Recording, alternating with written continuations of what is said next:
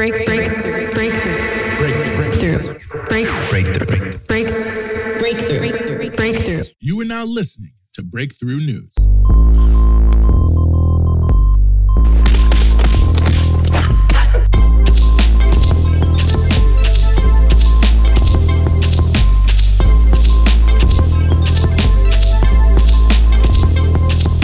It's 5 p.m. You're listening to Breakthrough News, and this is the Punch. We're following the news all day so you don't have to, giving you everything you need to know about what's in the headlines and what should be.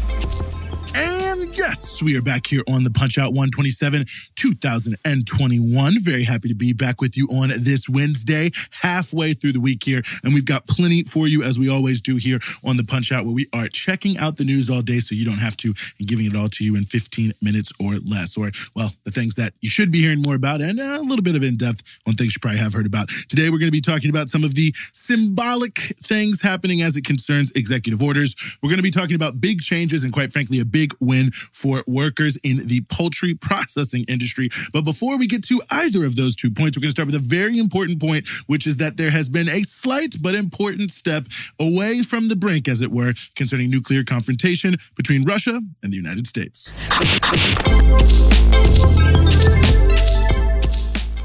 Well, in a very welcome development, the Russian parliament this week has okayed an extension to the New START treaty with the United States, as was recently proposed by President Biden, preserving the last nuclear treaty between the U.S. and Russia.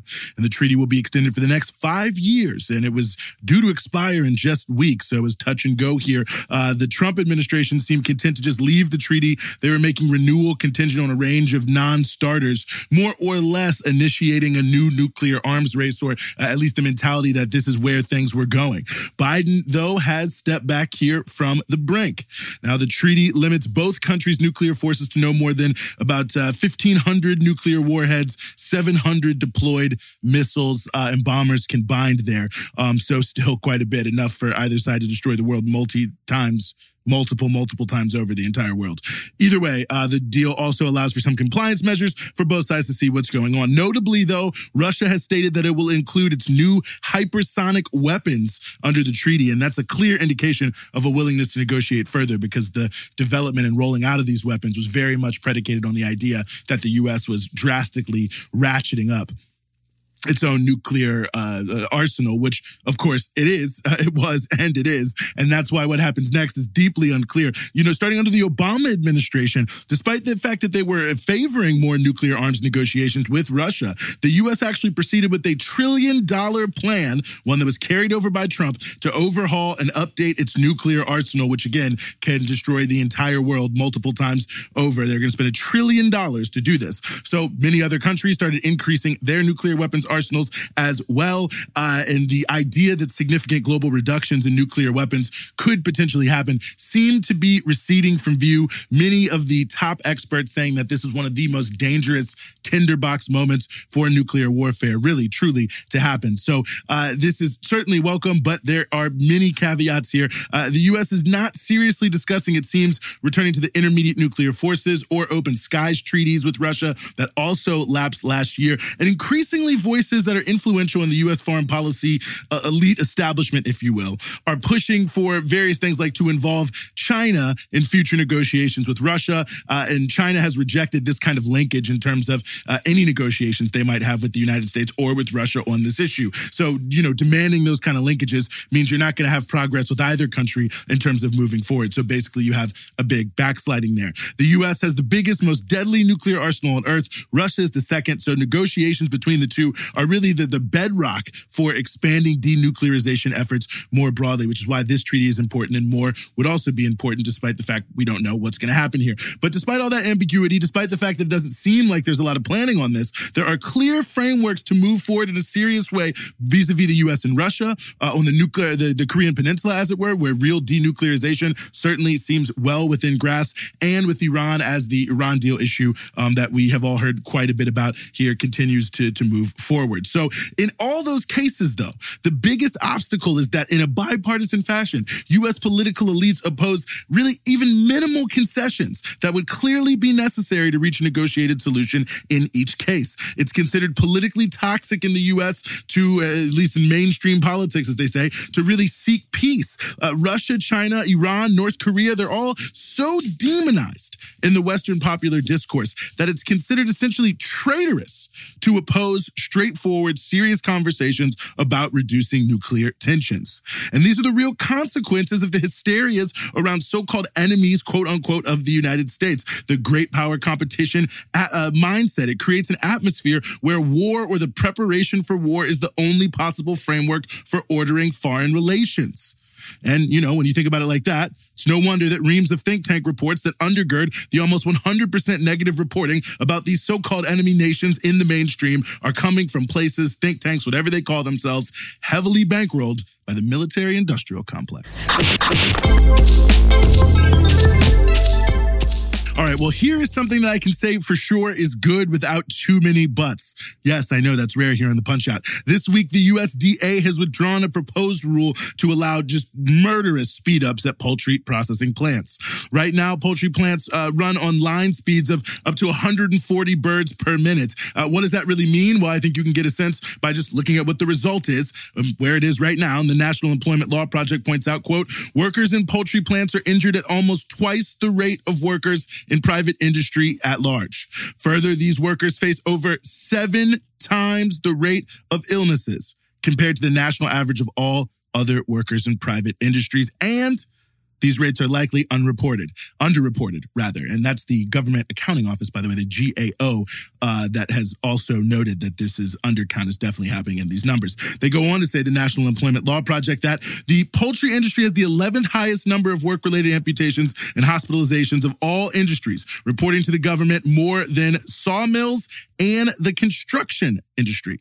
More than sawmills, more amputations than sawmills in poultry plants. So this now repealed rule would have allowed that rate to increase. Like that's where it is now. They wanted to raise it. That's how bad it was. They would raise it to 175 birds per minute. So think about what you just heard. Uh, the 11th highest number of work-related amputations, more than sawmills, and think about that times two, or it's maybe not times two, but you get the point I'm making here in terms of how dangerous really it really would be when even the existing speeds are too high for safe work environments. And you top that off with what COVID-19 has revealed that there's really no serious serious health and safety oversight in these meat processing plants, and we've seen them become these COVID centers because of it. Now, a number of plants were given temporary waivers to allow higher line speeds. That's high, higher than 140 birds per minute, that is, and those remain in force, those waivers. So, when or if the Biden administration is going to revoke those, not exactly clear. Also, the same issue is really happening in pork processing and meat processing more generally, and what attitude the Biden era USDA is going to take towards all of these in a sort of global sense, if you will, is also not entirely clear. But what is clear is this that over the past two administrations, particularly the last one, meat processing companies have been drastically increasing the dangers to workers in order to increase their own profit margins, no matter who gets hurt or who dies. So hopefully this decision, which follows years of advocacy by unions representing poultry workers and others, marks a step in the opposite direction.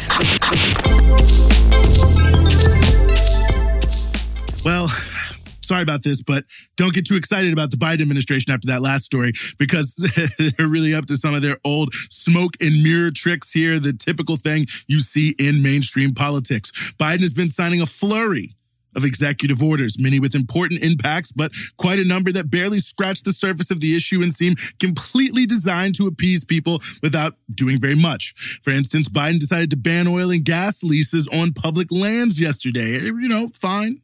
With it, ban them. But this applies only to new leases. So the tons of leases these companies stocked up on as the Trump administration was winding to a close will remain in force. And on top of that, only 9% of onshore drilling is on public lands, prompting one expert to tell Huffington Post, quote, this will not significantly impact the direction of the U.S. energy industry in the short term, end quote. Also announced with the flourish yesterday was a ban or supposed bans on private prisons at the federal level.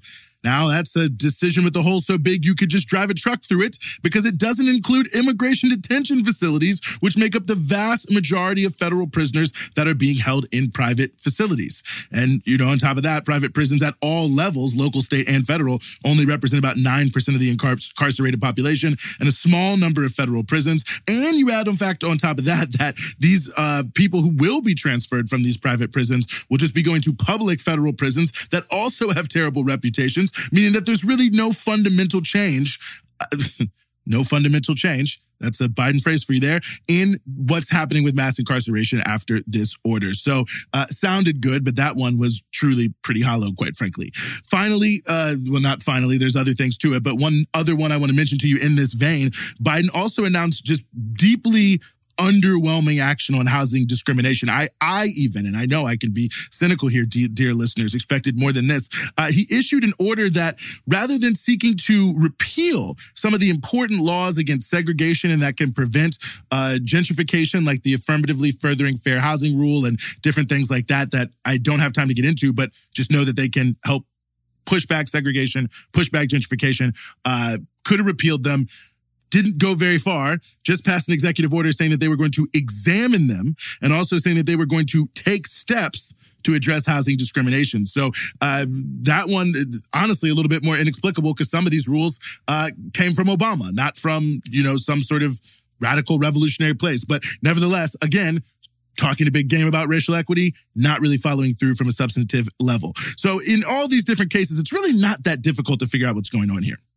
Biden has really sought to evade committing to any real strong, strong arming, if you will, to pass laws that will, you know, help people, save the planet, solve the massive problems that are facing humanity. Uh, you know, he won't even end a parliamentary procedure. I mean, you know, it's not 100% up to him, but he won't push aggressively to end the filibuster. He says that he's wanting to work with Republicans and to water down all sorts of things, including the $2,000 checks that he still failed to get out there. That if you don't have, if you have that kind of political philosophy, reach across the aisle, unity at all costs, you're obviously not going to make major changes on issues like climate change, mass incarceration, stopping gentrification and discrimination and segregation in the housing market. All those things are deeply controversial. You'd have to fight. You'd have to alienate people. For sure, you couldn't really unite all people around real solutions. So rather than actually commit to that kind of fight that would propose solutions that will meet the scale of the change, it's a lot easier to just make symbolic gestures and kick the can down the road on the substance.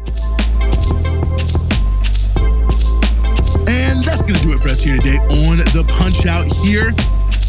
127 2021. Very happy to be with you on this Wednesday. We'll be back with you again tomorrow on Thursday. We'll also be live tomorrow on Thursday, 8 p.m. for the Freedom Side, also hosted by me, Eugene Puryear at BT Newsroom. We'll tell you a little bit more about what we have lined up on the Punch Out tomorrow, 5 p.m. Eastern Standard Time here on Breakthrough News.